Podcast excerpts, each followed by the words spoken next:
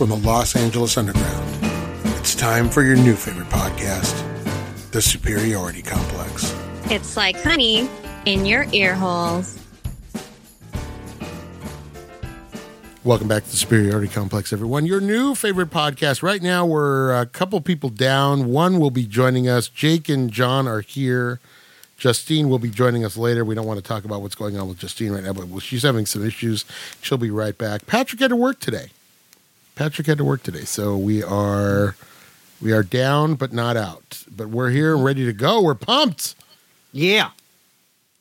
John, are you pumped? Just pumped? remember who's here. Just remember who's Mem- been here. Jake member, and John. Uh, John, I wanted to lead off the big story today in the news. Obviously, I'm sure you heard about it.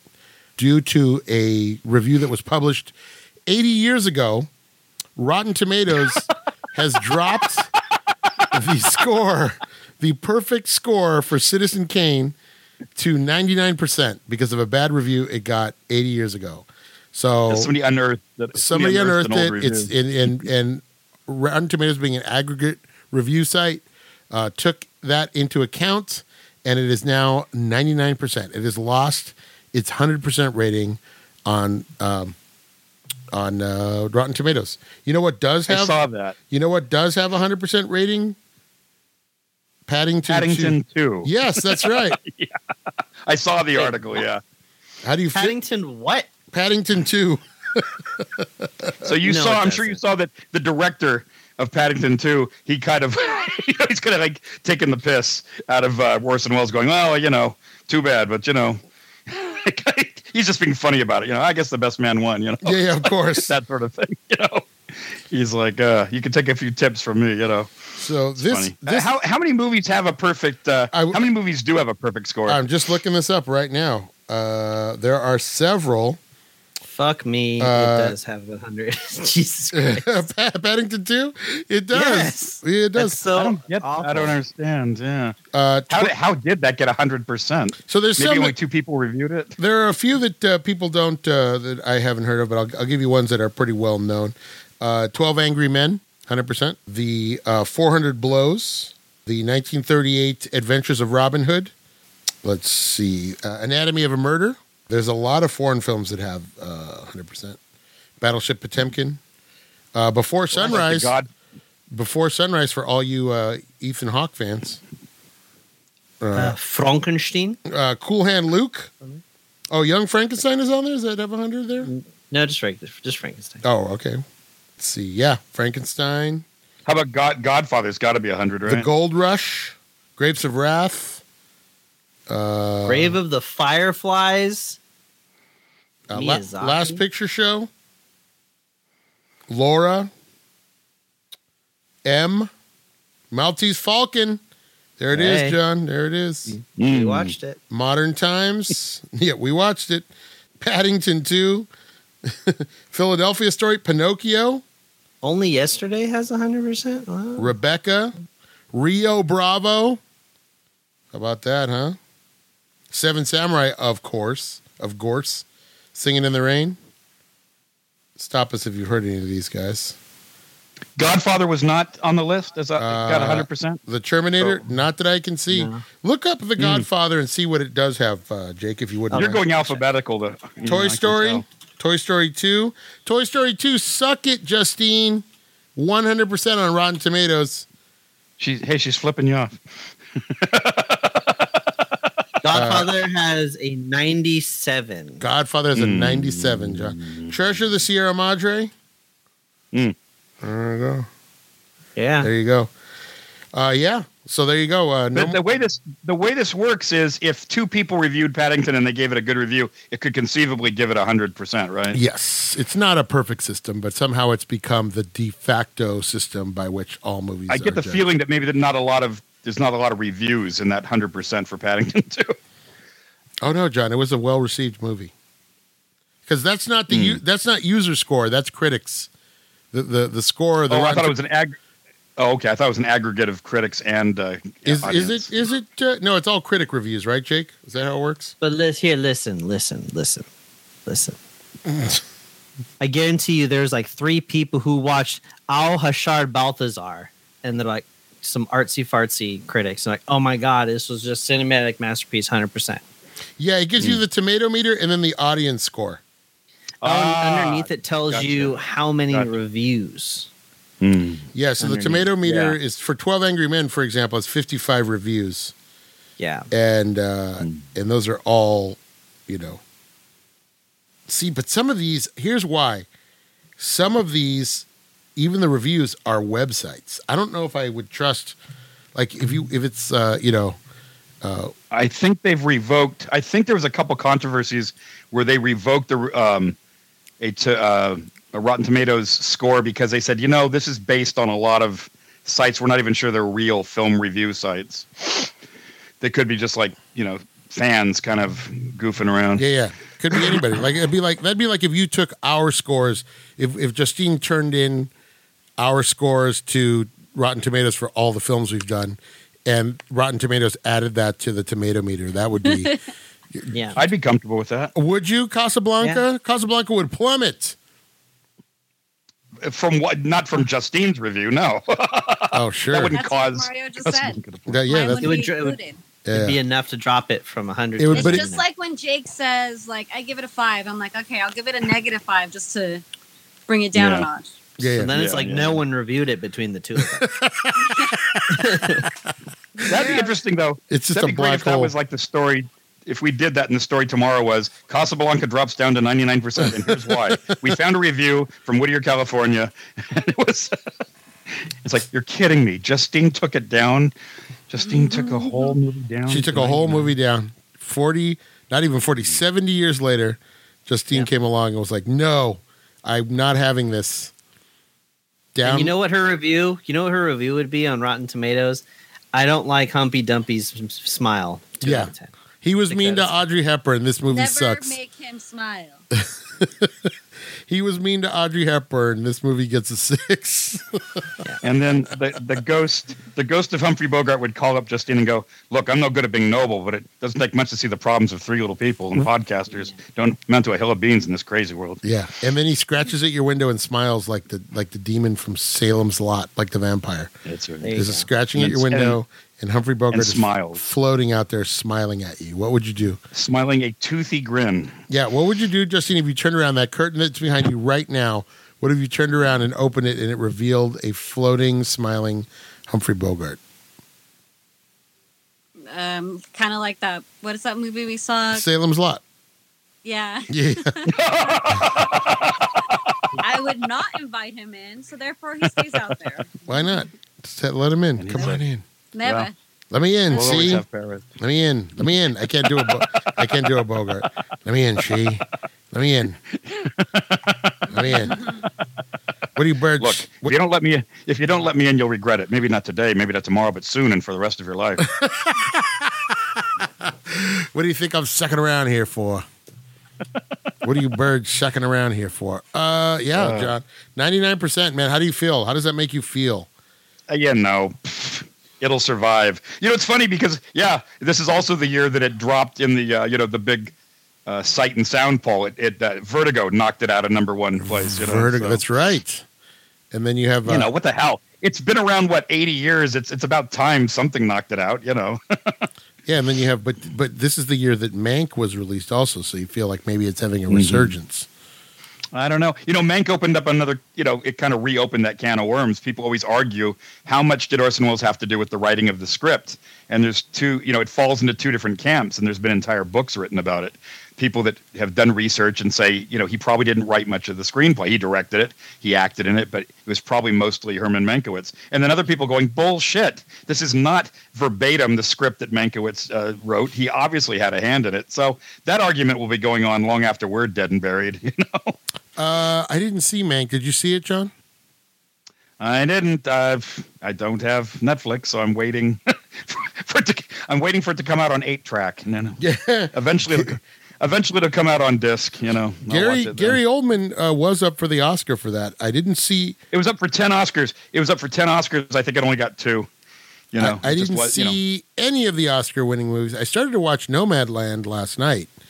Uh, it is on Hulu right now. The Best Picture winner, Nomadland with the Nomadland with the great uh, uh, Frances McDormand, and uh, it, it This is like her third Best Actress Oscar, I think. Now, I, yeah, yeah, she's uh, fantastic. And then there was the you know a little bit of controversy because people were expecting uh, uh, uh, uh, Chadwick Boseman to win for for Ma Rainey's Black Bottom, and, and Anthony Hopkins ended up taking the and he award. wasn't there. And he wasn't there. It was like they tried to build this big moment, and he was just, he wasn't there. Somebody said, um, if you ever wondered if they really know who's going to win and who's not, this should prove it to you because they rejiggered the entire ceremony. It's always, for 90 years, it's been the last thing they announce is Best Picture. And they kind of switched it around because they had a feeling he was going to win. If they had really known, they wouldn't have done that. But they had a feeling he was going to win, and they wanted to give him the full finale. And so when he didn't win, they're like, well, at least you could, at least you know that there's no monkey business. They really don't know who's going to win Best Yeah. Actor until they open the envelope, you know. Sure. Uh, yeah, I didn't. Uh, I did see Ma Rainey's Black Bottom. I was. I thought that that would be if if they were going to, you know, if it was considered a re- Netflix releases are considered for uh, the Academy Awards. So I uh, I figured Chadwick Boseman was a shoe in, but uh, from everything I've heard, um, Anthony Hopkins did a great job as the uh, man with al- as a man with Alzheimer's, I believe. But uh, yeah, I was kind of shocked. I was I was very shocked that he did not get it. You know that happens some that happens sometimes. There's been many uh, times in the past where they think it's a lock. Oh yeah, this guy will get it, blah blah blah, and it, it- sometimes you get completely thrown for a loop, and you go, "Wow, who?" I guess you just don't know. You know how people are going to vote. You know, you can try to guess it, but uh, I, I should have watched just to see what it looked like. I guess they did the whole ceremony at the uh, Union Station. Yes, That would have been interesting just to see what that looked like to have them shooting the entire award show inside Union Station. Last time we saw Union Station, yes, it was Blade LA Runner. is known for stations, train stations, right? Hey, that is a very famous train station. It's the last one they built, and it's it looks gorgeous, and it's been used in a million movies. Even Blade Runner used it. So, yeah, you know. did you see? yeah, um, did you listen to, or did you see Daniel Kaluuya or Kaluuya's speech No, yeah, I did. when he won? You saw it? He's Yeah, that was weird. Glad my mom, and my dad had had sex and then had me. I, I would have loved if they had like shown his mom having like a spit take, you know, like on camera. She was And, like, "No, you see her mouth it." She goes, "What is he saying?" yeah, Because they they show her in her seat with um his sister, and she's laughing, Ugh, and his mom's God. like, "What?" He just rambled on and on. It was so funny. that's that's when you know you've I'm gone just- on a little too long. I'm just surprised he was a supporting actor in that film. I thought he was a lead, but I guess not. It's and weird. Judas They and can, the Black Messiah. somebody said they can never. Uh, there's some critic on on the radio said they can never figure out what qualifies somebody to be a lead. How many lines do you have to have before they consider it a lead? And somebody said it really has to do with can the studio market it? You know, is it easier for you to get the best actor win or for the best supporting actor win? You know, so that's that's the start of it. yeah. you know? That movie, that is that's one of the few movies I saw, and it's kind of one of those things where they're equal. They're almost equal in, in stature in the movie. You know, each each part of the story is equally compelling, and they kind of share the screen time. You know, even though it's not always it's focused on one or the other, the it ends up being pretty even. Um, and so, uh, yeah, I don't know how they figure out who's supporting and who's not. there have been people. There have been people who have won Best Actor or Actress awards, and they're like in the movie for like ten minutes. I think Anthony Hopkins got Best Actor for Silence of the Lambs. He's in the movie for twenty minutes. So they say it's an odd. It's kind of like they figure who's who's likely to win, and that's how they they decide if they're going to put it out there as a supporting or or a lead. You know, Yeah, yeah. Did you see it? Did you see that movie, John? It's great. I didn't see. I don't think I saw one movie that was up for an Oscar because I don't have Netflix or Disney Plus or any of that stuff. We got so this is one year. Usually I can say, oh yeah, I saw everything that was up for Best Picture. This year I saw nothing that was up for Best Picture. All right. I did see. I saw a few of them. I saw. I did see Soul, which won uh, best animated. Uh, but yeah, I didn't see a lot of them. But uh, uh, I'm gonna finish watching Nomadland. Nomadland because it was it was um, it's interesting. But uh, yeah, um, it was a weird year for the movie. you watched Sound of Metal, didn't you? No, I haven't seen it yet. I haven't seen it yet. It's so good. Uh, I did watch King Kong versus Godzilla. Was that up for anything? Uh, probably best sound. Yeah, Those yeah. kind of movies always get like Sound mixing. best sound. Sound Oh, mixing. Oh my god, those movies. Yeah. The sound. The sound. I would, I would love to have seen that in I'm any of those. hmm That's what we're talking Best about. performance by a kaiju. Mhm. Oh well, Godzilla. Although Kong was showing a huge range of emotion in uh, in uh, Kong versus Godzilla, but yeah, I got to go with. Uh, I just watched. You know what I did watch? Speaking of which, speaking of Oscars, I just watched Mortal Kombat. Did you guys any, any of you guys any of you kids watch that? Nope. Jake, have you watched it? Justine, what did you think of Mortal Kombat?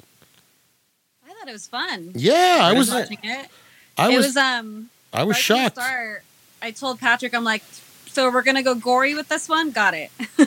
Just like the game, they, there are some finishing moves. And they're Where is it? Where can you watch? Where can you watch it? That is on HBO Max. HBO Max. Ah. So what you do, Jake, is you get your HBO Max, you get like your, your free demo for like a Mhm. week, I and already you just have. I already have. yeah, yeah, it's on it's on right now. It just released last week. Uh, If King you Kong. have um, if you have AT and T, it's free. we had it not. via we had it via our cable provider, and then we we cut a bunch of channels, but we kept HBO. But you have to have a certain um, level uh, to keep the to keep it for free. So we ended up having to subscribe. But I will tell you, if you're going to get if you can only get one service, John, if you're going to get one Mm-hmm. HBO Max, simply because you get Turner Classic in there, and you get all the Right. old. Uh, you get all the old Warner Brothers cartoons because you get what is it? Boomerang is what do you get in there, Justine? Uh, You get Yeah, you have Looney Tunes, so there's Warner Brothers in there. yeah, yeah, Mm. yeah, yeah. Get all the Looney Tunes on there too. So if you were going to get one, John, I would That'd recommend the that one. one. Yeah, because it's HBO Cinemax, and then um, and then all of that uh, Turner Classics in there, and then you get the Warner Brothers cartoons, and then you get something else. Right I forgot what else is in there. You get a, Is Criterion uh, Channel in there? No, but Turner some of Classics. it. Turner Classics. Uh, yeah, you're right, Jake. Turner Classics lends uh, or Criterion Channel lends some of their movies to Turner Classic. So, so the big oh, that's stuff, right. Yeah. the big stuff like Seven Samurai, all that stuff is in there. All the Kurosawas, all the Truffauts, all the pretty much the, the the more popular foreign films are in there. Yeah, you get studio. You get the whole Studio You get Ghibli DC collection also, in here too. Oh yeah, DC. DC's in there, and then Studio Ghibli. Yeah, so you get all the Adult the Swim collection. Yeah. I wish they did. Oh, really? Yep. That that's a- Okay. There's a lot of good stuff in the Adult Swim. yeah. That's Oh, the yeah. that's the one to get if you're going to get one streaming service. If I had to cut them all, I'd, I'd keep HBO Max probably. All right. Yeah, 'cause Netflix. Ne- like, Netflix started off strong, and now I'm like, eh, it's got. Well, it's got a Netflix is going ahead, and what they're trying to do, I learned this on Smartless, is because they interviewed the guy that owns it. I forgot his name already, but he they're trying to get ahead right now because they had an inkling years ago that um, companies would start to do their own streaming service. Mhm. So that's why they came out with House of Cards. And then they started doing their own shows. So they're slowly kicking out other movies because of that reason of making their own content Mm. because like you have Paramount um, coming out with their own. They're like pulling all their movies back. Everyone's pulling all their Yeah. shows and movies back. So Mm. Netflix is basically just trying to stand on their own shows and movies now. Sure. Their own content. Netflix is cool. Well, I'll tell you what, where Netflix blows everybody else out of the water, with the exception of maybe Disney Plus and HBO Max, is their uh, layout. They are the easiest to navigate. They're the easiest to find stuff. Most of the stuff that they recommend, you know, whatever algorithm they use, it's usually pretty dead on. So it's the easiest to go into Netflix and find something that you will enter- be entertaining if you've never seen it. If you just click on, your chances of of finding something good on Netflix that you like, even if it's something you never heard of, are pretty high. Yeah. And But for HBO ins- got rid of something that made it really easy to follow. Um, they used to have the ones where they would release it that weekend. Mm, They yeah. used to have a whole tab for um, like their Saturday movie. Oh yeah, You yeah. could see it, but now it's just just added, and you see all the old ones. Sure. Um, Yeah. Uh, I kind of miss like knowing what it was. That HBO and Disney Plus. Well, Disney Plus, I'll tell you where Disney Plus is really, really strong. If you want to watch collection, so if you go into Marvel, it'll have all the movies movies laid out by like the Marvel, like the release order of the entire Marvel, Marvel universe, or you can watch them in story order. So it'll be like it starts with Captain America, First Avenger, and then follows all this. So I really like that about about uh, Disney. They, they do the Star Wars movies that way too. You know, you Well, they also have to have that correct because that's kind of all they got.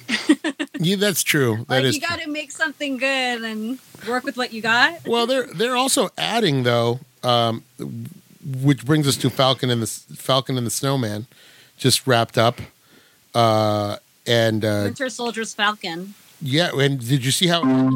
Did you did you catch the ending, the last episode? Yeah, yes, yes, I did.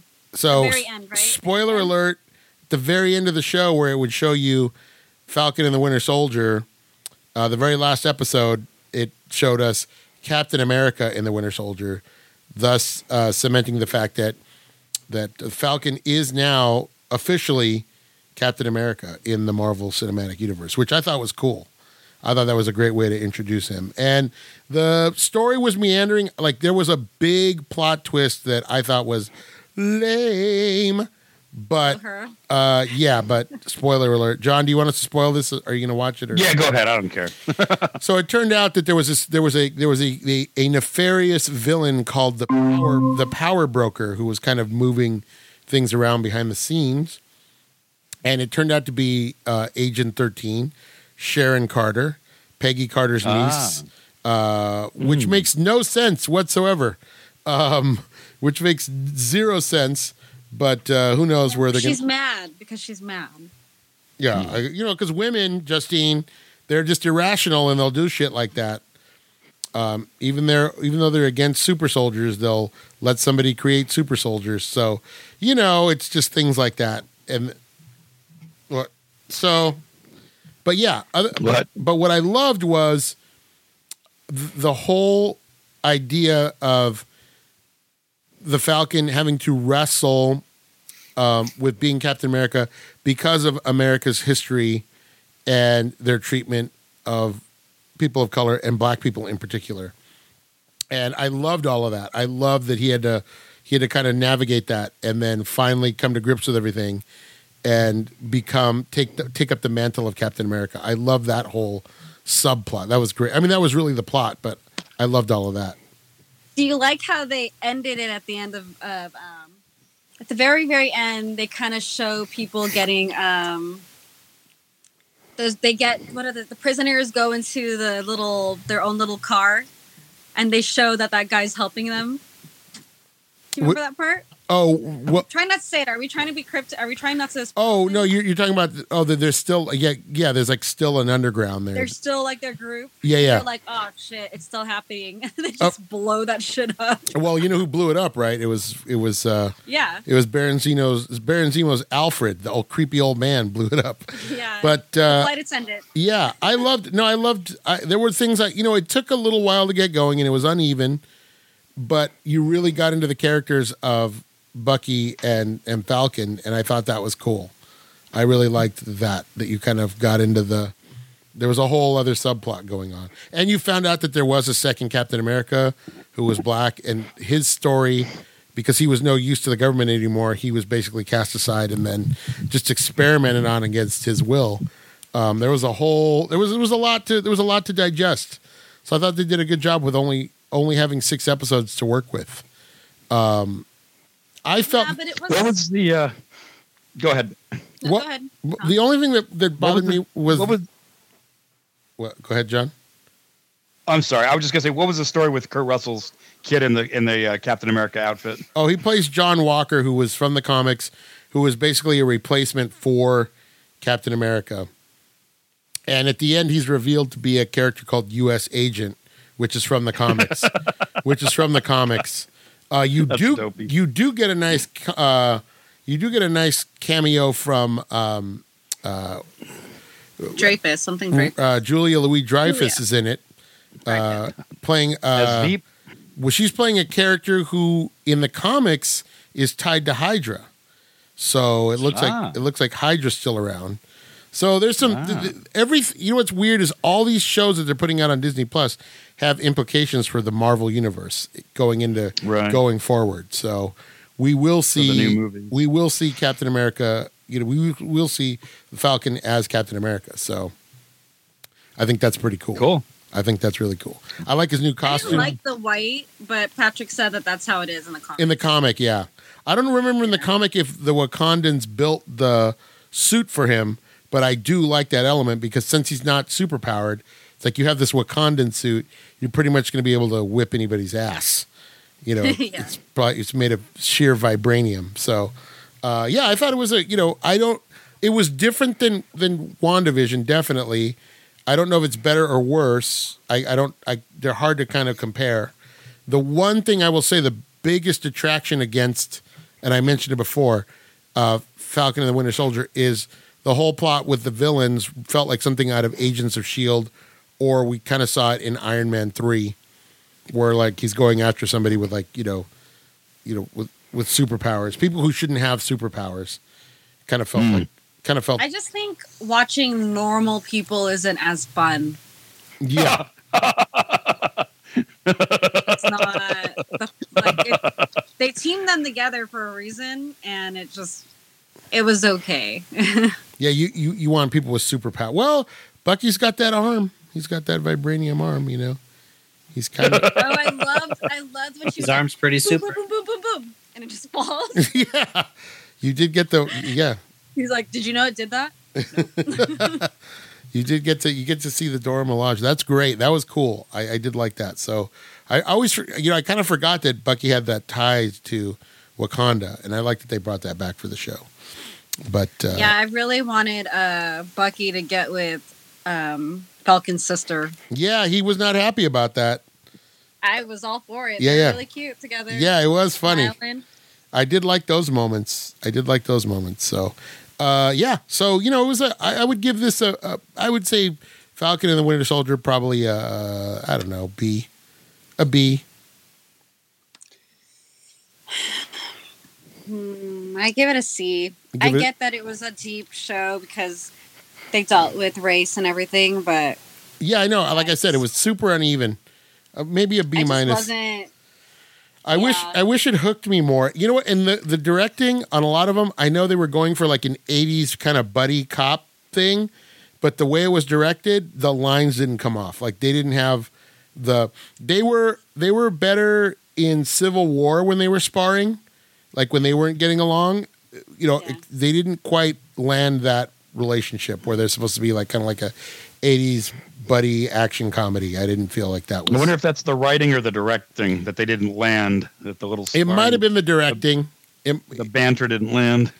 there, there, there was that scene in the shootout. There's that shootout in the in the shipyard, and they're arguing about whether or not. Hey, I said to go right. I said to go left, and that could have been a really funny scene, but it was just directed weird. Like you weren't getting the reactions, and so it was just like, oh yeah, that was kind of the directing on that one. So I don't know. That's that. Kind, I'm, mm. I'm, I'm a little like I didn't really need this. yeah, didn't yeah, really need the show to see that he's now taking over. They could have done a quick clip and then that was it for me. But you felt like it was like, filler. you and I were never excited to talk about it. Yeah, Every time I was like, "What did I watch again? How did it end?" I had to think about it. Yeah. That's good for me. I could just dive into the next movie and not worry that I didn't see six episodes yeah. You, of them. you just need to know. You just need to know that Falcon is now ca- officially Captain America.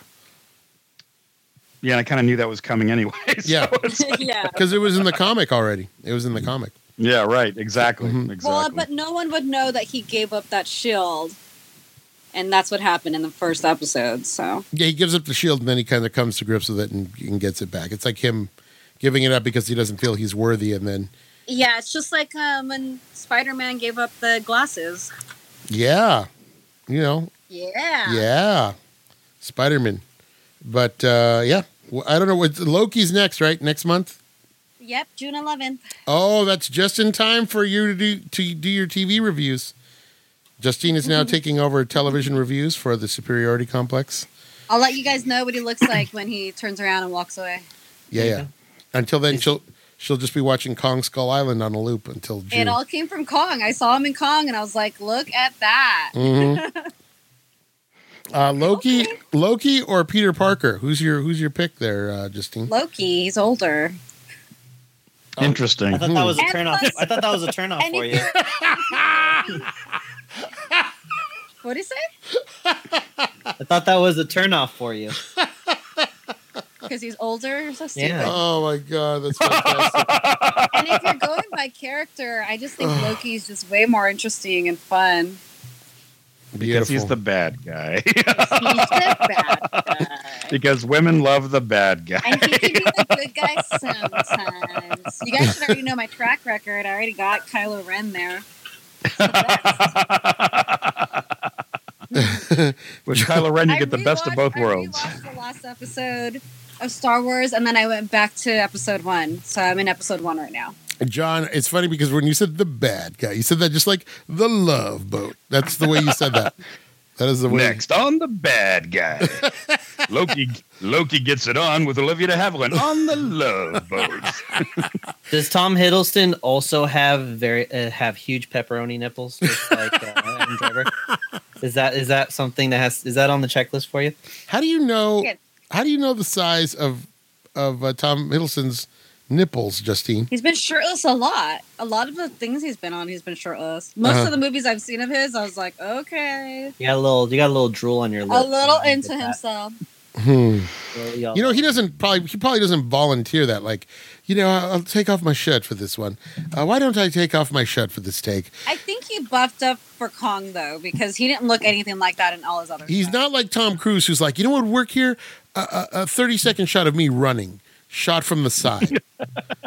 I think I should No. hold on to this helicopter while it's trying Dude, to. that's got to be in Tom Wow. Cruise's contract. Yeah. Like every movie I'm in, I need to be running for at least 30 seconds Mhm. of continual screen time. and he doesn't he it. doesn't run he doesn't look as good running as he thinks he does he looks like he's about to trip at any second always you're like this kid this kid's gonna face plant it right now like it, it- uh, here it comes but he it's boy it's in every movie we got to have a long shot of him running a tracking shot Edge Of of, him running.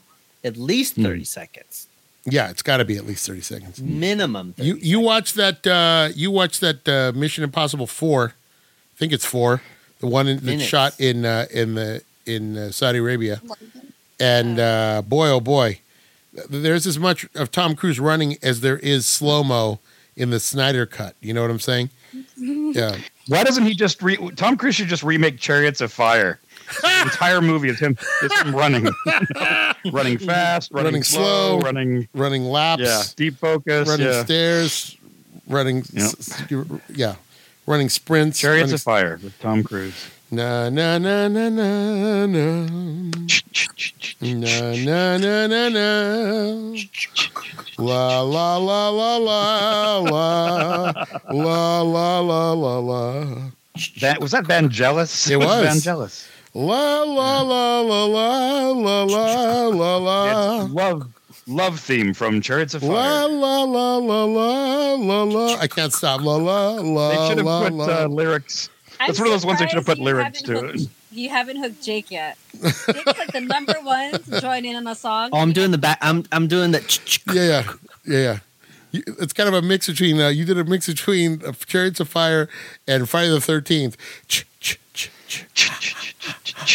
I thought Jake was going to start making up lyrics like "It's the theme from Chariots of Fire." I'm, I'm- going to win the race now. I'm running so fast.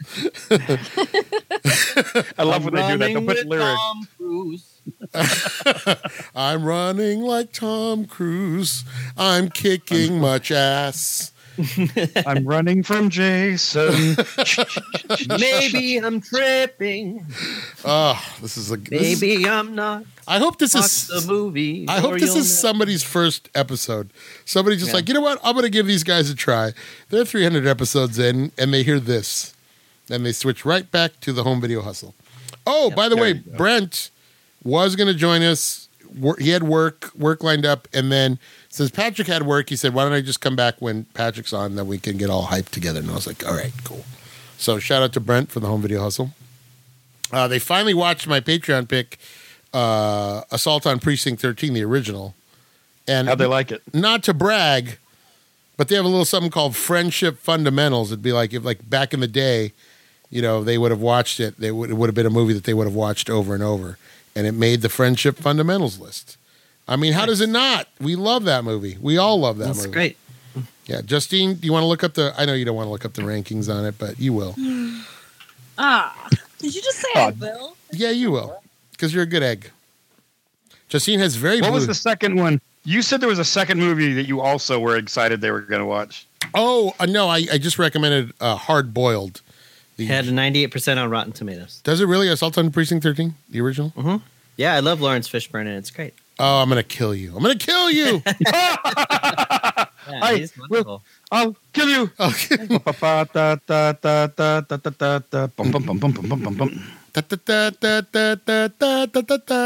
uh, shout out to shout out to friend of the show Sadie. Uh, her grandpa wrote that music. Her grandpa wrote that. Uh, oh, really? Yeah. It's, it's wasn't Alexander. Alexander no, no, no. There was another. I cannot remember his name. There's another Star Trek composer. It's not Yeah, there is, isn't there? Yes, There's the guy that did the theme, and then there's the guy that did everything else. right? exactly. Yeah. And it's uh, my Uh, friend yeah, Sadie's know who that is. grandfather. Yeah. you ready for the Wrote- scores? Yes. Yes. Let's start with Mario. You gave it a seven. Yep. John gave it a six. Mm-hmm. Jake gave it an eight. Mm-hmm. Patrick gave it a seven, and I gave it a five. Wow, you really hated that movie. Yeah.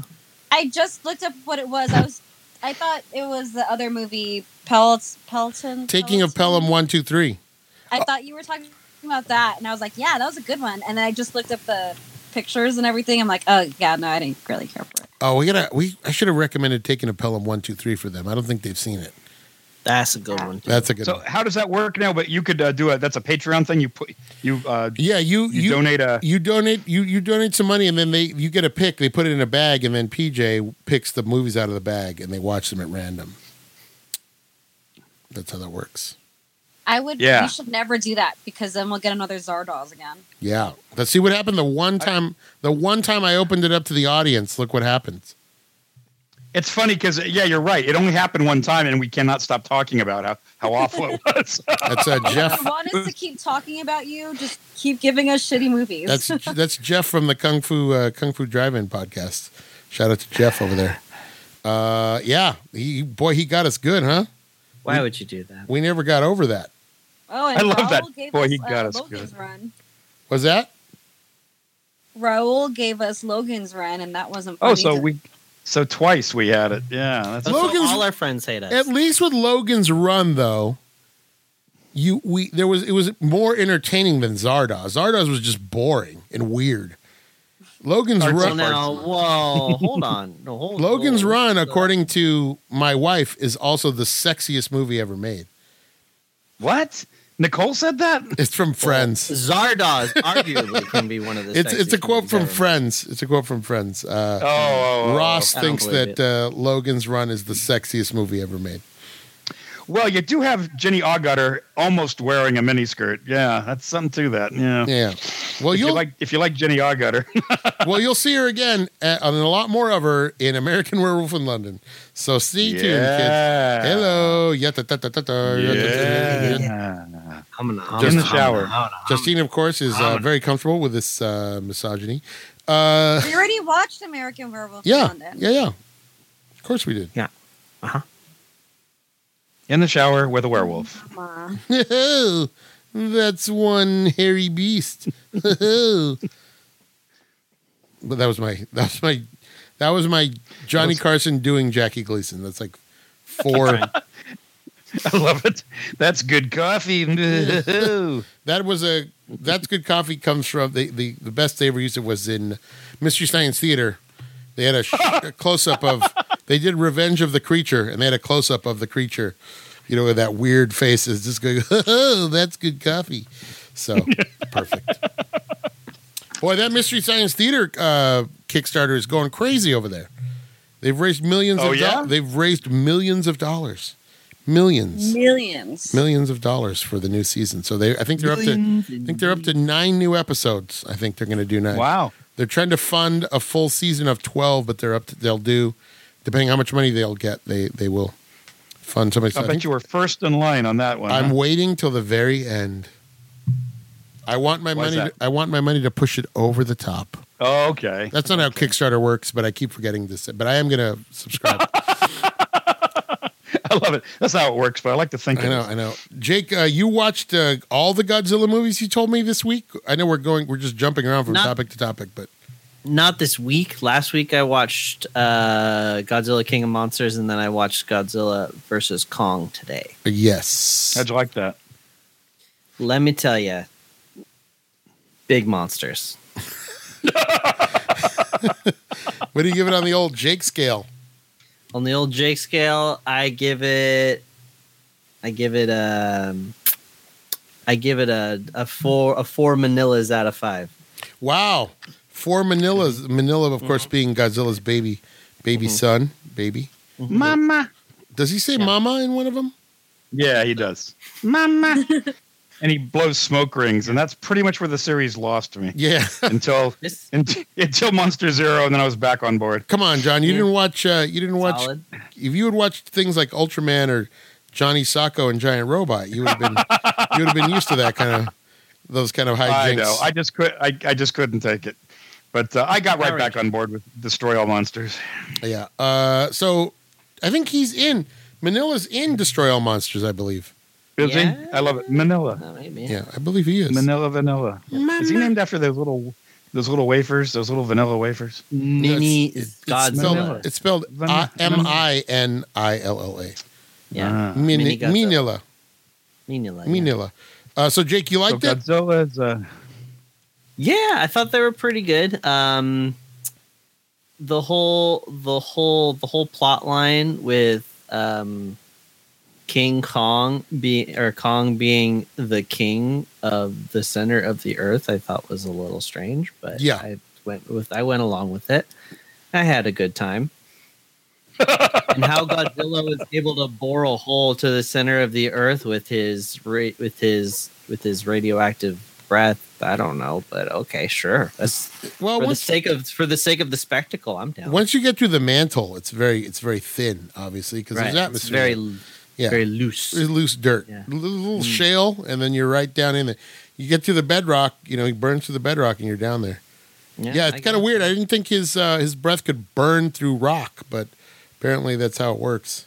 Because he doesn't burn a hole straight through any monster he breathes on. Yeah, It's just exactly. like, okay, if we're burning through pure bedrock, oh yeah, sure, why not? yeah, okay. We're burning through granite Cool. now, but he does Yeah. he does take down concrete buildings, so it's weird. I don't know. Maybe he can maybe he can do some kind of attenuator, and he can adjust the the, like Cyclops. Cyclops has got that dial on his visor yeah. where he can adjust the Yeah, adjust the Godzilla's got a dial on the side of his head. You Well, don't it's- see it because it's- it's like an in- right. It's like an internal clock. It's in his gut somewhere, and he's just like, well, Yeah. I'm just gonna let loose. I'm gonna turn this to ten, and then when I'm shooting at a guy, I'm like, I don't want to kill him. I'm gonna go to like five. Yeah. So well, if Raymond Burr's. I don't want to kill him, but uh, yeah, yeah. if you, if you ever Can s- we? if you ever see Shin Godzilla, which was the last Japanese Godzilla movie made, it's like a laser beam, and it goes for miles, and he just lays waste to Tokyo. It is Hmm. horrifying uh, how destructive he is in that one. So maybe it's like that. Maybe he's just got like I that. don't know. Who knows? I mean, just go with it. You also have flying cars in there that, for some reason, always have to fly close to a kaiju, like a roller coaster ride. You can't just fly them. I know. I was watching new- that part. I'm like, this would make a great. This would make a great ride. yeah, This you literally don't have to do anything. You just slap a screen on, and then you have a little. You have a little VR. uh, yeah, you have like a little VR thing, or you have like a little. They I don't know already have call that on the tram ride at um, Yeah. Universal, the Yeah. back lot. yeah. Yeah, It, this is like a. Uh, this is It's like just- this is like those like '90s you, when you would walk by Dave and Buster's in the early 2000s, and they would have those 3D movies. Video ones Yeah. sit in. Yeah, yeah. hey, where you sit, where you sit in, yeah, you sit in like the little cabin, and Mhm. you're yeah, Pay loved it. 15 bucks to sit Mhm. there for chair and everything. for three minutes, and there's like Loved a 18 year old attendant behind you shaking the chair. How's this, sir? Hold on. Yep. Hold on tight. Hold on to your hats and glasses. Hold on to your butts. Yeah, this- well, John and I grew up with Sensurround. So back in the day, we had Sensurround. we were talking about that yesterday. We were talking about earthquake in Sensurround. John, tell them what Sensurround is. Well, I always one more time. assumed that what they were like, your the theater would shake a little bit and the seats would shake. I think all they did is turn the bass up so high that it just started rattling things. Yeah. But they did they did three movies in Sensurround Earthquake, uh, Midway, which is a war movie, and uh, Roller Coaster about a guy a mad bomber blowing up roller coasters at amusement parks. And whenever they did the Sensurround effect, it just felt like they just turned the bass way up. Yeah, And you're like, basically, this is it. This is sense around. basically it, it predated an 88 Nissan Sentra uh, pumping out uh, It Takes Two by Rob Base and DJ E-Z Rock. It, it predated that by about 10 years, uh, is what it was. It was just like, and all the posters would say, "You'll not only watch the movie, but you'll feel part of it. You will, you will in Sensurround, filmed in Sensurround. You will feel that you are part of the movie." Mhm. And you're just like, "Nah, yeah, I don't know." IMAX. That's all we need now. We don't now, need sense. now we have IMAX, now we have Dolby Atmos. yeah, yeah. I did miss Isn't going. I did miss going to the movies, Mm-hmm. but I also now like getting movies released at home. I kind of nice. I kind of like that option. Yeah. I Well, like you know, they had- being just the movie though. Like that's the only thing happening is the movie. No, Um, no previews. No. Well, when you're at home, you're pretty much distracted. You can pause. You can walk around. There you go. I like Amen. being surrounded. Like if it's a good movie and I'm at Dolby Atmos, then like it's something I'm gonna sit through, and it's I'm surrounded by this Yes, movie. it is an experience. Of course. Yeah. You do miss That's that. the best advertisement right there because that's the thing. At home, there are distractions. Even if you've got a, a big screen and all that, there's always going to be a phone going off or something buzzing or a computer on or somebody Yeah. talking. Like another Marvel movie, I would rather watch it in. Probably not Black Widow, but I would rather watch it in um, a Yeah. theater than watch it at home. Yeah. uh, Is Black Widow coming to home video? No, They I don't think kinda- Marvel's they going to do that. Back. They keep pushing it back, and I think they're finally going to release it on on Disney Plus. Um, they keep It's like July, about- right? I think they're going to push it back to July. Yeah, I think Aren't they're they? just waiting. They want it to go in theaters. Mm. It's the same with the James Bond movie. They said it's the only movie where they didn't break down and go, okay, we'll put it on. They just said, no, however long it takes, if it's next Christmas, we are not going to put this on. It's going to go out in theaters. So, they, Mhm. you know, it's like a year and a half now. They've waited for that James Bond movie. Probably because MGM is not connected to any platform or streaming. They're like, well, we got no place to put this. It's going to have to come out in theaters, you know? Uh, John, wh- speaking of MGM, why? Whatever happened to the graphic? I've only seen it once, and it was in 20, 2001: A Space Odyssey. That was on. I was watching it on on HBO Max the other day. I watched the beginning. That is the only MGM movie that I know of that doesn't have the lion roaring. It just has a graphic of the lion, and it says MGM. I'm like, wow, why didn't they go that route? Are there any other movies? Was that Uh, is it that like sort of, does it look kind of like streamlined, like it's a line drawing of a- yes, of a lion? yes? You know, I think that it, that probably does turn up on a couple other movies. They toyed with making it more modern. I guess that was end of the '60s, early '70s. They toyed with making it look a little more They modern, don't want to show and it didn't. that It, they tortured a lion. they're twisting his tail behind the uh, scenes. Yeah, yeah, yeah. I don't know. They um, it didn't work. You know, they, I think all the studios have done that. I think uh, Warner Brothers toyed with that. Everybody's tried to like modernize the graphic. You know, Paramount, Universal, they all have this iconic beginning, and whenever they try to make it more modern, it never works, and they always go back. Uh, Warner Brothers had Disney that really. did it, and it looks fine. Which one? What's that? Disney redid theirs, where you're going through the castle and Oh yeah, but you know that that is a um, that's a fairly modern uh, icon. Stuff like the Universal Globe or the Paramount Mountain Range; those are like hundred years old. Disney uh, used to be, pr- you know, used to go through RKO or their own distributor was Buena Vista. They never had like an iconic opening until I want to say the '80s is when they cooked up that thing where they had the Tinkerbell going over the castle. just yeah. But something like Universal, my God, that goes back to probably like 1923 or something, or or Paramount, same thing. Uh, Warner Brothers, these are like hundred year old iconic uh, um, uh, symbols, and uh, yeah, I, I do agree. Disney's got one of the all time greats. That that castle's beautiful. Whatever you do with it, that's a great way to open the picture. I do But, like um, the Warner Brothers. I know I'm going to be in the minority here, John, especially with you, but I do like that 70s Warner Brothers, just the three little weird. Oh yeah, splotches. yeah. You know that that's kind of cool. You know the Joker used that. He was so much into the '70s. You could tell he was really into like Death Wish and French Connection. I'm sure you caught that when the Joker began. It was the old Yeah. Warner's logo from the '70s. And you're right. It looks very. It looks like it was spit out of an old computer. It's like three lines making a W or something. Yeah. And uh, yeah, there there you go. There's a uh, that was the same thing. They're trying to make it streamlined. That one and actually modern, worked. and That one actually worked. yeah. Yeah, Yeah. it worked. But at some point they said, well, we'll take it back to the old shield.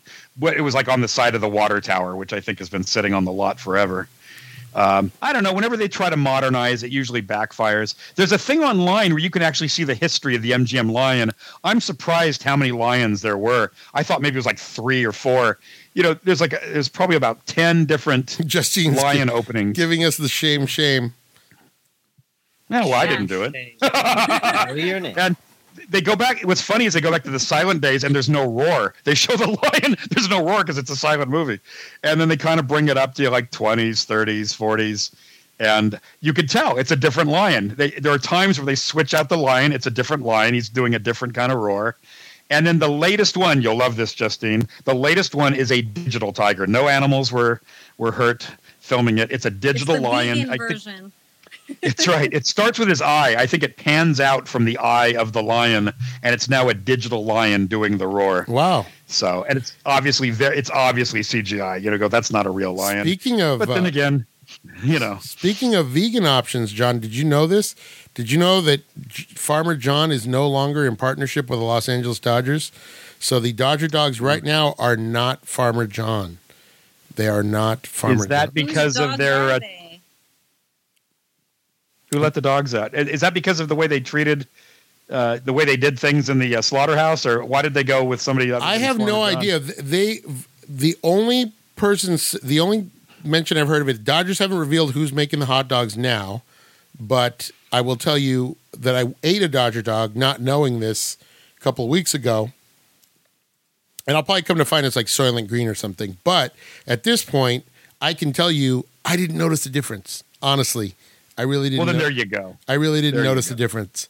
But I know I'm sure now Well, that they- they- n- now that you tell people that they're going to be freaking out. Dodger dogs, of course, the hot dog you get at Dodger Stadium. Vin Scully famously uh, plugged Farmer John for years. They were Farmer John, Farmer John, Dodger dogs. John, what was the tagline?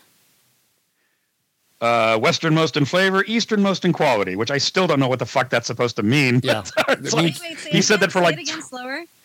He said, uh, Farmer John hot dogs, westernmost in flavor, easternmost in quality. yeah, meaning we do shit. So do we have no quality. yeah, we do things like shit I out here in the. West because it's Yeah, a what's podunk. Yeah. Uh, but anyway, I don't know. You said it for years. like uh, offending both places, huh? Exactly. Exactly. uh, yeah, east, the East has no flavor, and the West has no quality. So we've somehow we've we're somewhere The in thing- you know what that says? That Vin Scully has got such a wonderful voice that nobody ever thought twice about it. They're like, "Hey, way to go, Vin!" you know, yeah, you're right. You know, otherwise, the East Coast, you know, if it was Jerry Doggett during the commercial, the East Coast could go, "What the fuck you mean we don't have flavor?" Ross Porter just dro- okay. we got uh, easternmost and the and uh, westernmost full. Strike Because two. Vin Scully's the guy. Vince Scully's the guy you want. If the, the world's coming to an end, that's the voice you want to hear. It's like, Oh, well, for it's been a nice ride. It's Hell been a nice yeah. ride, everyone. This is Vince Scully signing off. He's the only guy that can make you feel like, okay, yeah, I guess we had a pretty good run, you know. Yeah, we had a we had a good run, and uh, goodbye to all and of the, you. Yeah. the zombies are coming over the horizon, and that's the end of the inning. Hey, you guys talk. I knocked the mic off my stand here, and you guys talk amongst. What I was going to tell you. So Yeah, I'll keep telling you the story here. I'm picturing, I'm picturing you running through the. Uh, I'm, I'm picturing you, Mario, running through Dodger Stadium, going, "Dodger dogs are people. Yeah, Dodger, Dodger dogs are people." Dodger dogs are meatless. yeah. Well, there are. They have a meatless option. They do have a meat. They've had that for a little while. Ooh, they have soy ones. Yes, they be do have a. They have a plant based hot dog that you can get. Oh, for the love of Christ! John, you know there are people. like- John, you know there are people I that don't eat meat, right? There are people that. I know. You- I'm just being obnoxious. it's not a I'm just- political It's like I know. It's no, no, no, and I'm not taking it like a political statement. I'm just being, I'm just being rotten. It's kind of like soda. It's like I never believed in diet soda. It's like I'm either going to drink it or I'm going to give up soda, but I'm not going to do a diet soda. So you know, you, eh, you know, that's why I'm not going to live to see 70 probably. You The know? zero, like- the zero ones aren't that bad. John, can I ask you a you're question? right. You're right. The zero ones are actually pretty good. Can ask- Mario turned me on to that. John, can I ask you a Yeah. question? yes. What's the weather like up there on that high horse? Huh? Huh? Oh, believe me, it's not a high horse. I just told you. I just told you.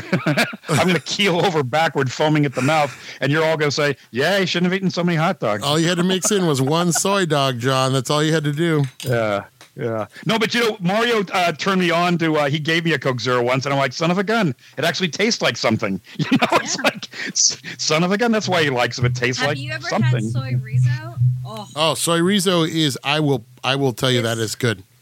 Amazing. Yeah, you know why? It's like that's like our one of our number one sellers because it you can't believe that it's not you know, you can't believe there's no meat in Well, there. you because know? so for the people who don't eat meat, they put a lot of flavor. So usually Yeah. you'll get that flavor part in there. It's that texture that you would have to get used to, but that's one of our that's one of our number one sellers. It's crazy.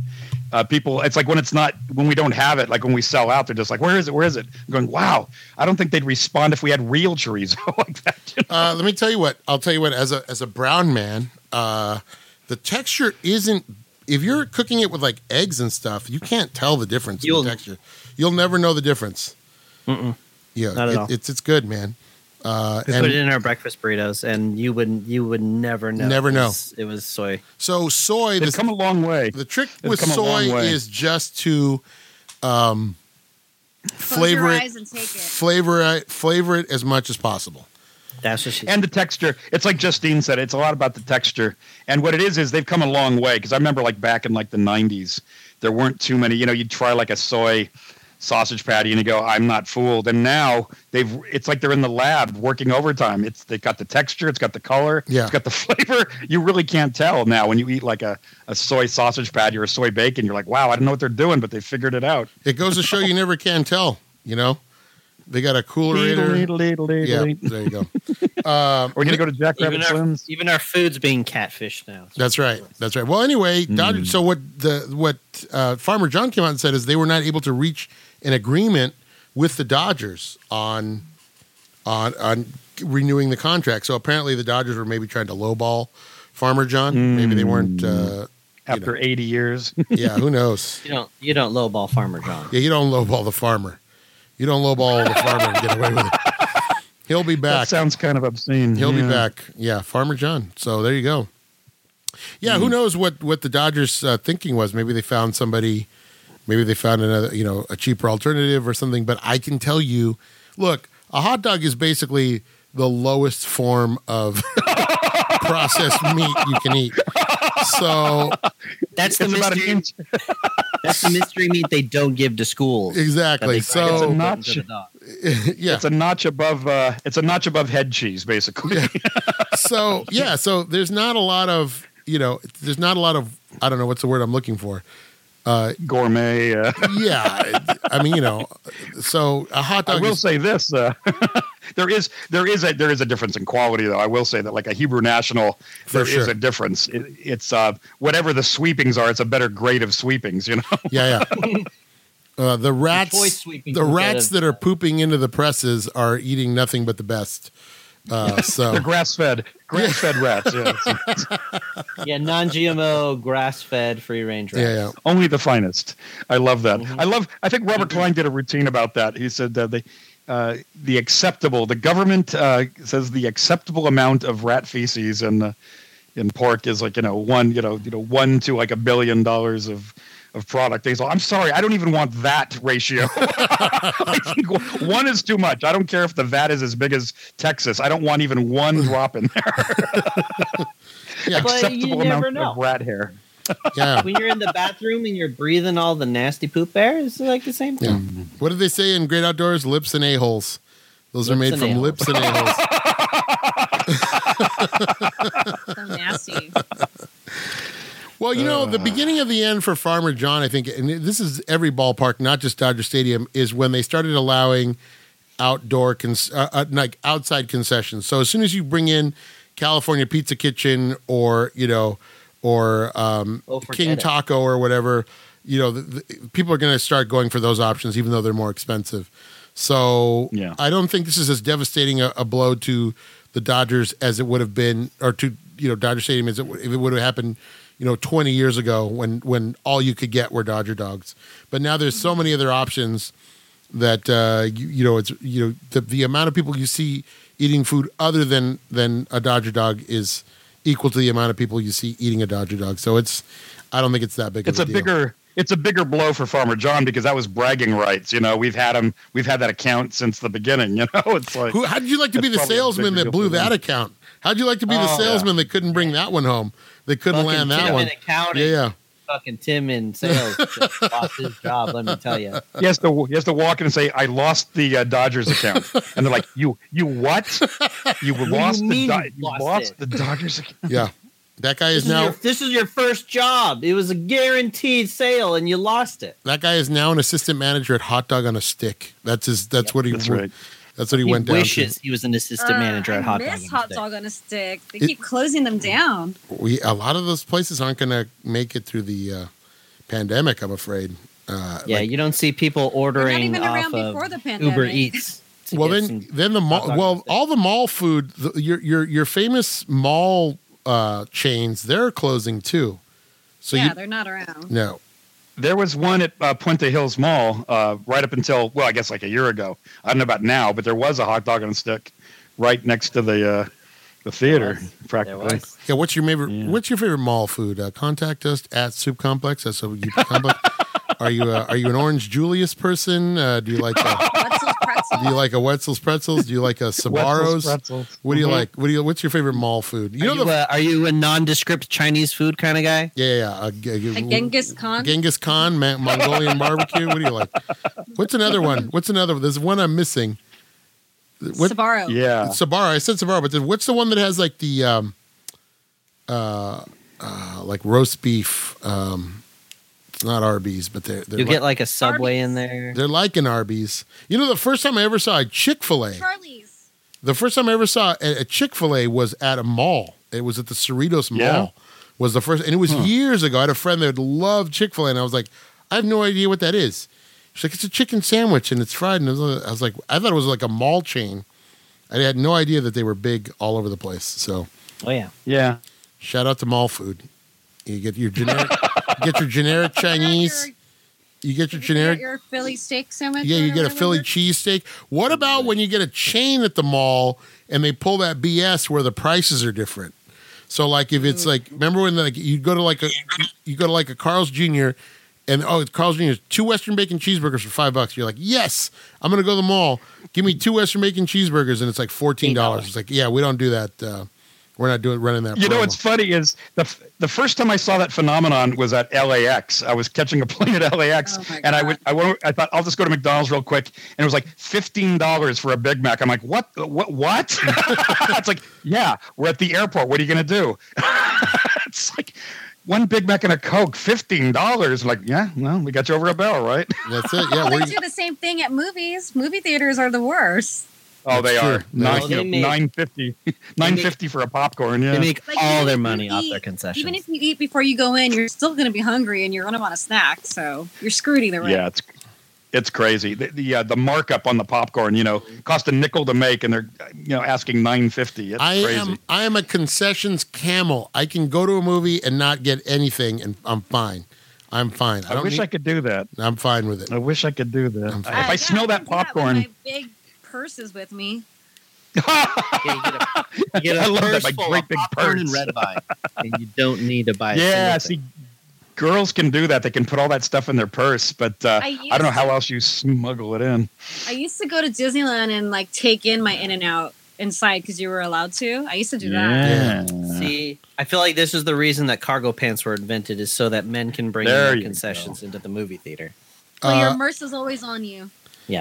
I love yeah. Sneaking I've food. done that. Sneaking food is an art form. Uh, sneaking food into Disneyland is definitely a must because you're there twelve hours. Like you know when. Oh, it- that's an art But they form. let you though. into it's not sneaking now. oh, it's it used to Oh, be. it is. It used to be. yeah. Has anyone I like, ever, went whatever. with my like holding on to all my In-N-Out stuff and didn't say crap. has anyone ever made use of the picnic area outside of the front gates at Disneyland? Yes, you have, John. my great gra- my great grandmother one time. Uh, this is back in like the seventies.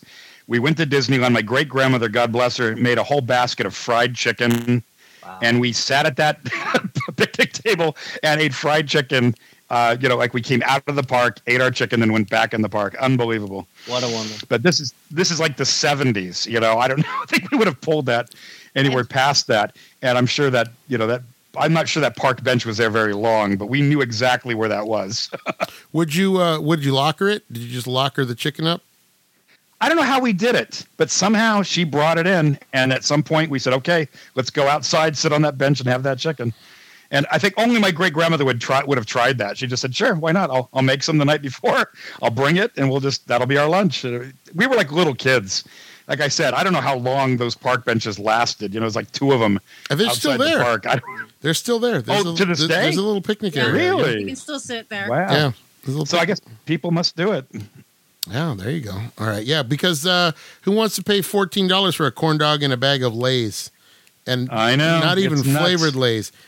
I remember when the apples. I remember when that gosh darn corn dog on Main Street was four dollars, and now it's up to like Yeah. uh, it's Hey, those are good corn. they dogs, are though. they're huge, but now they're up to like twelve bucks or something crazy. It's insane. It's absolute insanity. How much are the churros?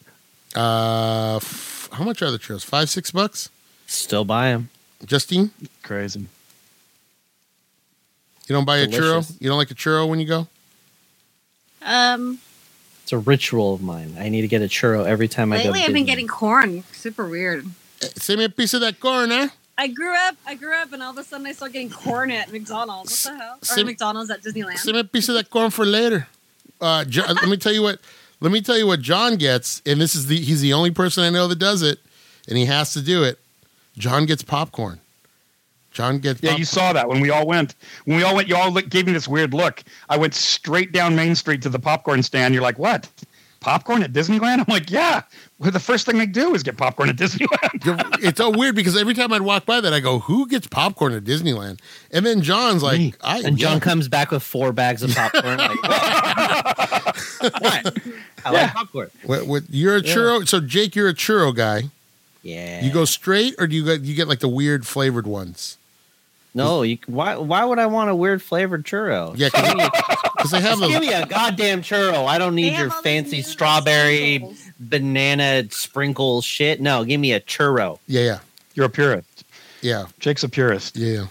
Uh, I like uh, Give I me like that fried dough. I do like an apple. Justine mentioned the apples on Main Street. Uh, oh, ca- car- when, caramel apple. When you were a kid, did anyone buy the gi- giant pickles? Like, did somebody ever do that when you were a kid? Those, Dude, those are some good pickles. They're pretty delicious. then you get like halfway through and you're like, "Oh my god, I feel sick." This, you have this to hold it still. yeah. You're like, "I don't want this." Because it's hard to imagine somebody eating the entire thing. yeah, you they're the size of a banana. they're literally the It's size of a banana. Yeah. Yeah. it's weird because that's like a that's a that's a Big. condiment almost. You know, Yeah, and eat an entire pickle. You know, yeah. hmm And on a hot day, there's nothing better Mm. Nothing better than a big fat juicy pickle on a hot summer on a summer hot summer day. day. Drink it with some milk. Oh yeah, with a nice glass of milk. no! and then go on Space Mountain eggs right after that. Go to Space Mountain. Uh, let me ask you a There are going question. to be some unhappy people in front of you if you do that. I just found out I'm weird because I like ice in my orange juice. Somebody told me I was weird for liking I ice like in my ice orange. in Yeah. orange juice. Yeah, Yeah, I do I do too. that. I get ice. I like Yeah. it cold. You know, John, the best is when you go to Arthur's and they give you that uh, those that real those little tiny chunks, those little bits of ice, those little round, Yeah. kind of little. Uh, I don't know what to call them. They're, they're super Crushed crushed. They're like or- little. They're like little pellets almost of ice. I wonder. I wonder. Two places I was wondering the other day how they made it this last year is Arthur's. I wonder if they were able to make it because it's really so. like a sit down place. I think so. and also uh, the place we used to go all the time, the La Habra Heights Cafe. I believe. Yeah, they're they're if they still made around. They're still around. They're So still they made good. it How through the about, last year. I um, guess How about Rainforest Cafe? That I don't know. they they bulldozed it, didn't they? It, no, The it's one a, in they bulldoze it? um, the one in They Ontario. tore it out. oh Ontario Mills. I don't know if that Oh, one. I'm made it. thinking Uh, about uh, have- down. No, downtown, downtown Disney, Disney. It's now a Star Wars uh, trading post. The Yeah. Rainforest Cafe is now a Star Wars trading post. They're just. Oh, there to was a push out Rainforest. all Ca- there was a Rainforest. Cafe. What's that? There was actually a Rainforest Cafe in, Stra- in Disneyland at one point. At downtown The Disney, first, well, it was uh, downtown Disney. Yeah, right across from uh, ESPN Zone, and it was there. And uh, now it looks like uh, something on Yavin, so it's perfect. Mm. Is ESPN Zone And- still there? I think it's empty, and they're Disney's gonna turn it into something. And the theater, the AMC theater, They they're closed rip that. out? They closed that. Mm-hmm. Rainforest Cafe. Get get over to Rainforest. But I'll tell you what I uh, what I do. I don't. You guys are the last ones I went to Disneyland with. We got to ride uh, Rise of the Resistance all together. On on Sandy's birthday without On- her, by the way. on I'd like Sandy's- to know. she, did she ever get to ride it? Nope. She still hasn't read because then COVID took over. Nope. Nope. COVID took over. And I was thinking, I don't really miss going to Disneyland though. I don't Happy miss the birthday to me. crowds. I don't miss the. I did miss going to the movies. I did miss going to baseball games. Disney, I was kind of like, eh. I don't know. J- Uh, Justine, you're a big Disney guy. Are you are you jonesing to go back? Because I know the people trying to get tickets. It's insane. Um, I miss it, but not with these Eh. crowds. Not Yeah. with what's gonna ha- with what's happening now. I'm not down for that. Yeah, yeah. I, can miss- wait. I can wait miss a little two bit. things. But part of me is like, if I go now, it's with less people. That's the way I felt about Dodger Um, Stadium. You know, there's only fifteen thousand Yeah. people. So it. How did that look? How did that look, Mario? Was it uh, how many people were sitting between? Oh, it was great. Oh wait, well, let me get to Jake real quick, and I'll tell you. Jake, what did you say? You missed two things at what at Disneyland? What now? I Oh. miss the movies, which we can technically go to now. Okay. I'm still kind of and about uh, and board game night. yeah, yeah, yeah. Well, we're The gonna two have board things game. that I missed. Well, let me tell you. Once we get back in the studio, which, by the way, guys, we talked before the show. We're looking at a June second return to the studio. Uh, we still need to clear it with uh, Renee and everybody over at uh, at uh, Undercity Comics, but we're looking to be back together face to face. You know, with precautions. If everybody wants to mask up while we're doing it, I don't mind. Um, but uh, you know, I feel How's like, that going to sound through the microphone with the mask? Do you think? Are you going there to a wear? way to make are that sound? Are you going to wear your mask, John? slightly You going to mask up? no, I'm just wonder. I'm just wondering if we did, what would that sound Let's like? all do it. Muffled. We'll probably sound It like Tom Hardy muffled. and uh, Tom Tom Mhm. Hardy in, in Dark Knight Returns, probably like that. Well, how, well, how do I I'll- sound with the shirt over my mouth? So I'll do a Sexy. will do a Bulgarian accent, and then I'll do it through the mask Yeah. and say, "When Gotham lies in ruins, then you have my permission to die, Batman." Mm-hmm. That's it. Yeah. Okay. Do you expect me to wouldn't talk that sound too man? much different. No, it wouldn't sound bad. Uh, well, I was going to say, uh, John, you asked me how the game was. Uh, 15,000 people. are. my cousin has season tickets, and what they did was they didn't let the season ticket holders get their usual seats because they needed to spread everybody out. So for the until June, um, they gave them seats in an alternate area. My cousin's seats were actually behind home plate. His original seats were behind uh, a little, a few rows behind the Dodgers dugout on the third base side, on the field level. He's actually up one level now behind home plate, uh, and in our section, which was the load section, there were no, there was nobody sitting directly in front of us, nobody to the right, nobody to the left, and nobody directly behind. So it was great, and there's nobody in the row, in the same row. Wow. So you So can actually get the whole place to yourself. you get spread out. The, Nice. the the closest people were two rows in front of us. Uh, we had people two rows back, and then people like back and to the left and back and to the right, uh, and that was it. And it was a fully, it was a sellout. That game was a sellout. It was great. Did that feel like surreal? Was Uh, it surreal to sit there like you had the whole place to yourself? it was surreal. You know, my cousins and I were vaccinated already, so we were able to kind of take off our masks and like uh, we still I we, we took them off for a little bit, but then you know when we, I t- would take it off to eat and then put it back on and stuff. We we were pretty we were still very cautious, but walking through the concourses and stuff, um, there, there is security everywhere, and they are telling you please leave your masks on. You know, people that are taking sips of beer, whatever, they're like, sir, I need you to have your mask on. So they're really, really paying attention. I felt safer there than I did going into like Costco or something because it's outside. It's outside, Mm. and uh, they're they're on top of it. They're on top of the the, the protocols. So Good. the, anything, Nice. any transactions you make, everything you have to pay with your card. There's no cash. You can't pass cash back and forth. So if you're going to go to a game, make sure that you have your your debit card or your credit card ready to go. Uh, and uh, the new st- the stadium looks great. The remodel looks fantastic. For the first time ever, you know, people out of state might not know this, but you could never circumvent Dodger Stadium. Um, you could get to the end. You could get to the the end of left field and right field uh, outside, and then it would open up into Dodger Stadium. And to get into the pavilions, it was a separate entrance at the back of the stadium, but you could never walk all the way around the park. You would you would you would get to the end and then have to turn around and go back. And this for the first time ever, you can now circumvent the park. They built a little plaza outside of the pavilions behind uh, the left and right field pavilions, and it's filled with all kinds of great stuff. There's a huge Jackie Robinson statue. Oh there, yeah, there there are plaques commemorating you know people like Vin Scully and Jackie Robinson and you know Dodger greats of the past. There are all kinds of like a couple of playgrounds for the kids out there.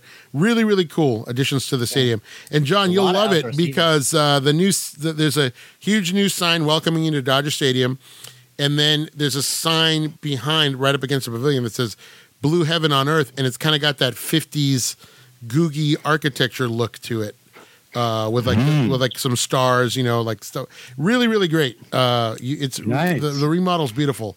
There's a couple of new outdoor. Uh, well, they kind of remodeled like the outdoor bars and stuff like that. So um, there's areas to stand out in, like there's standing room now out in the pavilion areas, and they added seats to the front row of the pavilions where it used to be just stairs.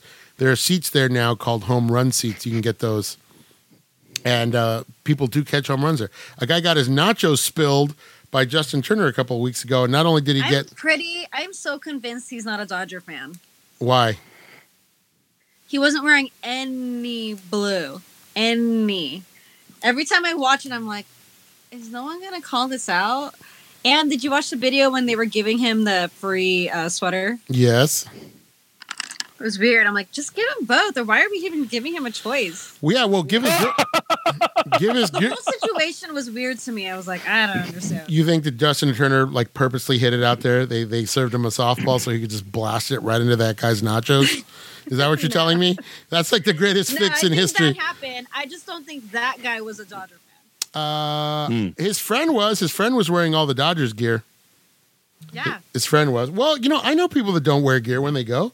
Dodger gear's expensive. Dodgers, by the way, won today, eight They to nothing. could just wear blue. They snapped their little streak. They're, they've been in a I little would, bit of a uh, slump. Justine should have been the person interviewing him. You know something? I think you're a fraud. I don't think you're even a Dodger fan. It's like, oh, like, oh, here's your Dodger gear because you weren't wearing any. So here's some blue. On your outfit. Well, some of us can't dye our hair blue, so we're always wearing blue. All Yeah, yeah. had to wear was something blue. Well, we, but, Something borrowed. And but I know blue, I know a lot of people that go to the games and don't necessarily wear Dodgers gear. I, I know people. Yeah. Or blue. yeah, or I know, blue. I know people that do that. They just. I don't. Okay. What if you just came from work? Hey, you want to go to the Dodger game? Yeah. Because that's how it is right now. What you you know? People are working. Hey, you want to go? Somebody last minute. I just got tickets. You want to go? It happens, Justine. I know people that I Mm-hmm. go with. I go with uh, relatives that we we go and we go to so many games that it, we don't always wear something. I usually do because Mm. I'm you know I'm a great fan, probably the best. But uh, you know, but I like that you always think the worst. That's my favorite thing about you, Justine. You always think the worst of somebody. Like, look at this scumbag, not even wearing. But I, what I thought, Not even a Dodger. what I thought was sad was his girlfriend got blasted with the nachos with the nacho cheese too. He took the sweater and they didn't give her anything.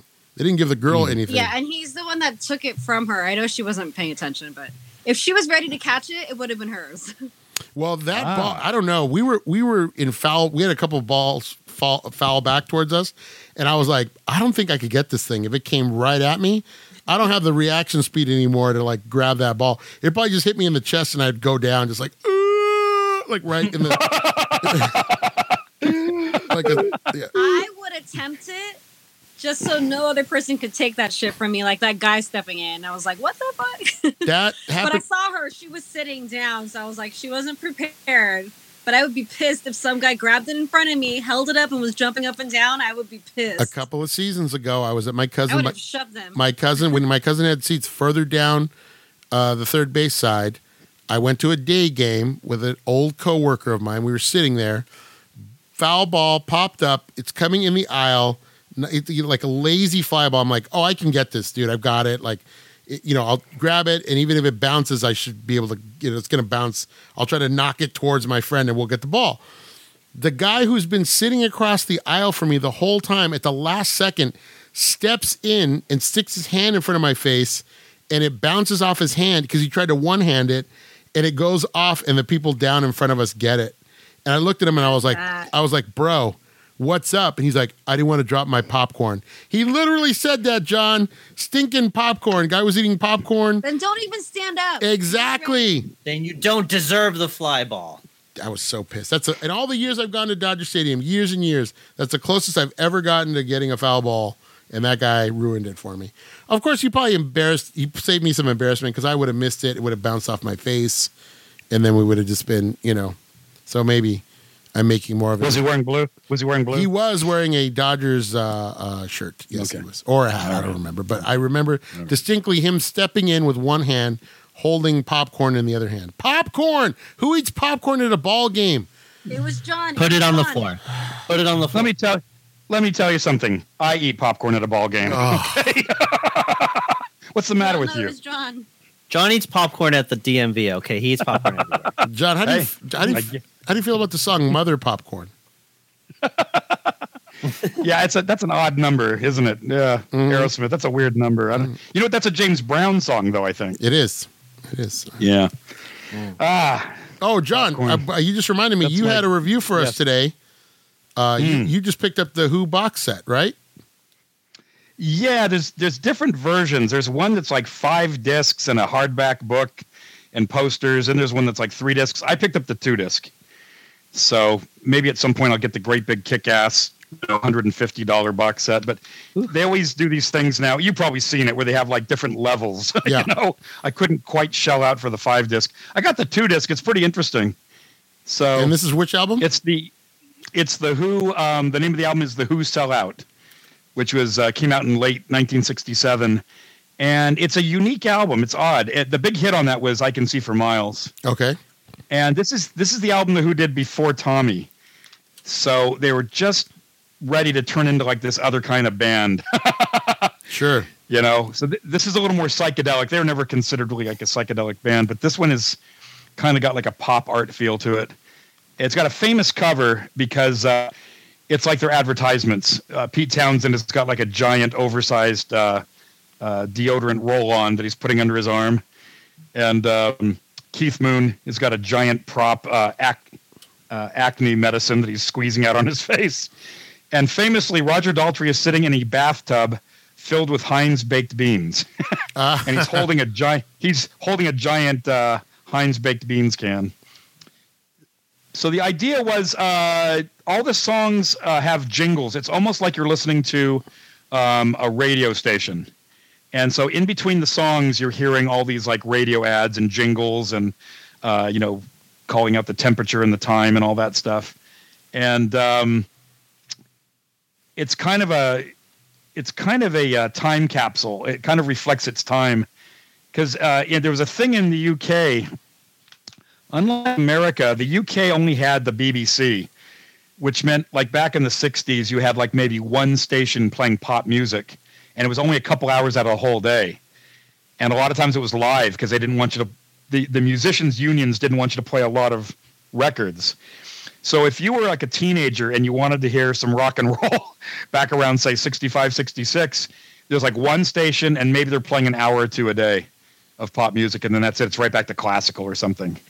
So the way they got around it was they'd had uh, actual pirate radio. These were real pirate radio stations.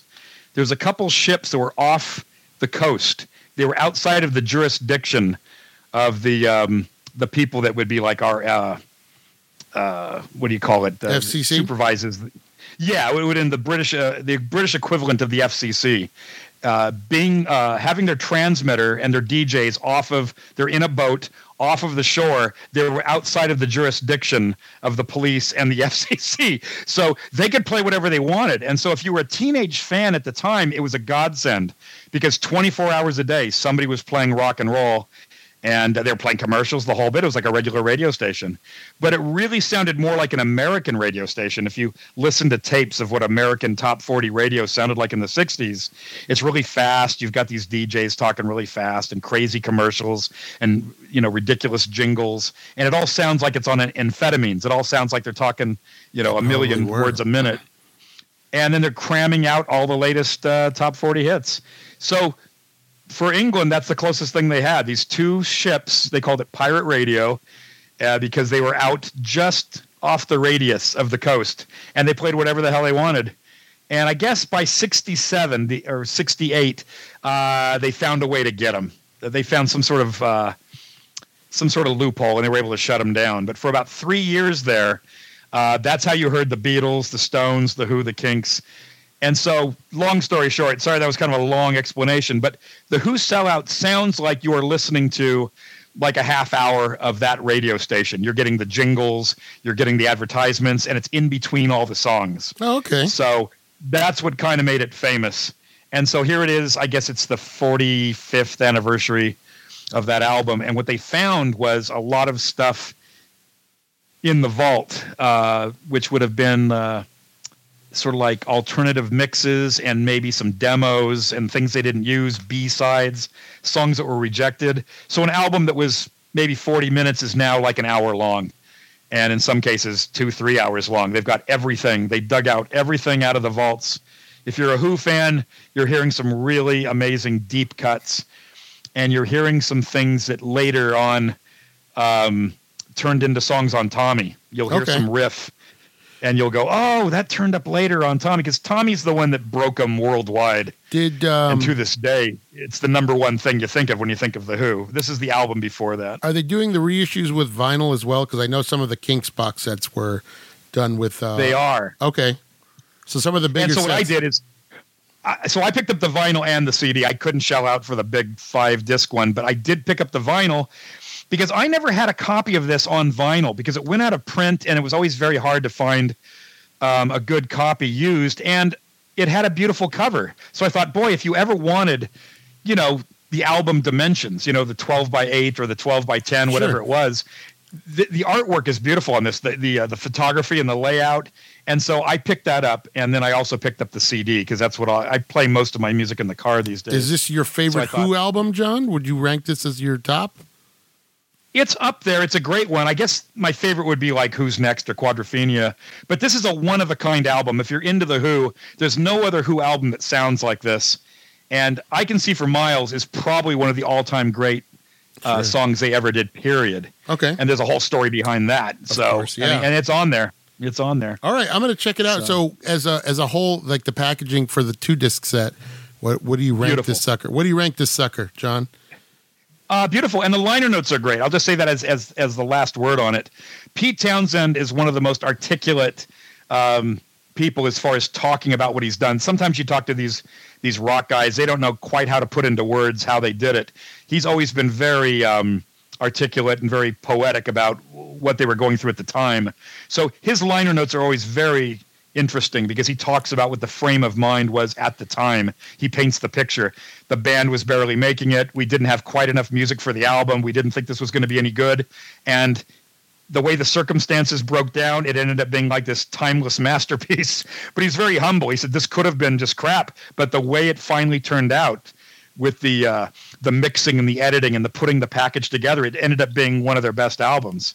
So I would say it's worth it to get the liner notes. And most packages will have a couple posters attached, like uh, really cool psychedelic posters. Here's the Who at the Fillmore East, stuff like that. So you get it. It's it's a bit of a package. So I'd say you can't lose. What the you get the two disc, what does that the four run? disc, you can't. right now? The Well, the the two the two disc was like uh, twenty nine bucks, oh, not and bad. the the the vinyl was thirty nine, and that comes with much more. You get like posters and stickers and stuff, and then the great big uh, five CD box has vinyl, singles, posters, and a great big hardback book. I think that's about hundred and sixty bucks. Okay. but you get this great big eighty page hardback book. I so still if you're a Who fanatic, that's the one you got to have. I, I still have to shell out for the uh, the Village Green. I didn't get that one. I have the Arthur, and I got. Oh, I uh, thought you picked it up. no, oh, I haven't You picked got up the Arthur. I picked up Arthur. Yeah. Yeah. Oh no, wait. Do I have? You know, it's funny. Oh no, I have the mono box set with all of the the first Yeah. ten Pye records. I have that, but I don't have the. Uh, and that's that's beautiful. You know, it's funny because I think I'm a uh, I'm a bigger Kinks fan. I love the Who, but when push comes to shove, I think I'm a better a bigger Kinks fan. So um, when those when those Kinks collections come out, I'm kind of like, yeah, at some point I I have to pick up the one with all the bells and whistles. Yeah, I mean, you named the top four of the British uh, invasion band, and I mean, if I was giving the rankings, I would go, of course, go uh, Kinks, uh, Who, no, Stones, then Who, then uh, of course in fourth place I would put uh, Gary U.S. I thought you were going to say for a laugh. I thought you were going to say for a laugh that you would have ranked them sixth behind the zombies and the Spencer Davis group and them Well, and you know. I was just going to say, faces. and then I was I said in fourth uh, Gary U.S. Bonds is what I said. Ben Ben Turpin. John, it's funny you said that because I just found out from our friend the Lilliput that the BBC television, I don't know if it's the same for radio, but in, in the UK, the BBC charges you, uh, they charge a fee. So if you have an antenna, an aerial in yours, if you have a way to get TV, you have to pay a monthly uh, a tax uh, yearly to uh, because you have the BBC. There's like a that's how they fund the BBC. And if you don't pay it, you can actually get arrested. You can actually Wow. be you can actually get fined, and then if you don't pay the fine, you can get arrested for uh, the BBC is it's an it's an odd thing because they were always the only game in town, so you had to play by their rules. On the plus side, as far as the BBC goes, as far as radio in the 60s and 70s, on the plus side, because they were limited to how much recorded music, you know, uh, that they could play, that it had to be live, every major rock band did live sets for the BBC. So now they've they've now re-released all of Sure. that. Every major band Bowie, Hendrix, the shows. Who, the Kinks, they've Uh, all the done. Beatles, the Stones, even what they just put out, they, Zeppelin and uh, the Queen. Every band did uh, did sessions for the BBC because it was the only way to get your stuff on the radio. Yeah. You know, they were only going to play maybe an hour or two of pop music a day. I did So now it, it's it's it's genius because now you've got all this live performances from all the best bands of the 60s and 70s. You know. Yeah, but for TV, John, you got to pay for it. So even to this day, huh? Uh, the Lily, Lilliput said, even to this day, huh? Yep, yep, yep. I don't know if it's the same for radio, but for TV, that's the way they do Like it. Skybox, I guess is like cable. I guess they've got Skybox, but that must be like cable. Yeah. you must be paying for that. Like yeah, I don't know. She didn't know what cable. I was trying to explain cable TV because we were talking about stuff that's on different networks and stuff they can't get over there and shows. And I was like, no, HBO is like cable. She's like, well, what does that mean? I was like, well, there's a cable. Yeah, I don't know what Skybox. There's a literal cable that comes into the house. It's hard to explain to somebody who's there. It literally is. Uh, that, Skybox, I think they must have like streaming because I know Skybox is how they get The Simpsons. They could not get The Simpsons until I think Skybox is probably owned by Rupert Murdoch and all those Ugh. knuckleheads. But ugh. I think that's how they get their extra content, or, or at least that's how they got it like ten years ago. Skybox sounds like it would be a satellite, wouldn't it? That would imply a satellite. Uh, maybe something, a box in the sky, and the laser, the laser is pointing into your house. The thank you, thank you, Jake. The laser. Laser. But Maybe speaking like of which, Skynet. speaking of which, Justine, we are doing. I checked ahead. We are doing Austin Powers, Finally. the Austin Powers trilogy. So we will hit that in the '90s. Beautiful. How do you feel about that? we can talk about it all day. There's a lot of jokes to talk about in uh, one episode. Do you love it? Yes. Is that your favorite James Bond James movie? Bond. Is it? Yes. Do you see the? Don't you see the irony of this? that her favorite is a James Bond knockoff. Yeah. Don't you see the irony, Felix? Do you think All of mine were though. I like Lazenby. He did one. You guys didn't like it. I, liked. Uh, What do you mean we didn't like it? That's my second favorite. Dalton, and you guys didn't like it. No, that is not true. Yeah, we we love Timothy Dalton. My second favorite Bond movie is Her Majesty's Secret Service, which I was is expecting Justine to do a Walter Matthau and say, "I see the irony. The irony is, if you play one more James Bond movie, I'm going to kill you." we are Ju- Ju- Justine. Look, oh, so just a w- w- quick note. We're going to wrap it up here, but uh, just some some quick notes. Uh, we will be taking a short uh, spring break, and we will be back with the full crew on June second. So look for that. We'll be back in person uh, together. We have some other stuff. I have some other stuff I'm going to crank out in between. I have uh, some material left over from the episode with my wife. I'm going to put out as a bonus episode and a couple of interviews I want to throw out there. But uh, we will be back at full strength on June 2nd. We are doing a little bit of a format change. We're going to go down to one movie a week for the movie club, um, just because I know sometimes it's hard to keep track of two movies. And I think now that we're getting into the 90s and we're getting into stuff that everybody's more familiar with, not just John and I, um, it'll be easier for us to have uh, deeper discussions about movies like Tremors, which will be our first pick when we come back. And boy, I just watched it again. Gosh, I love that movie.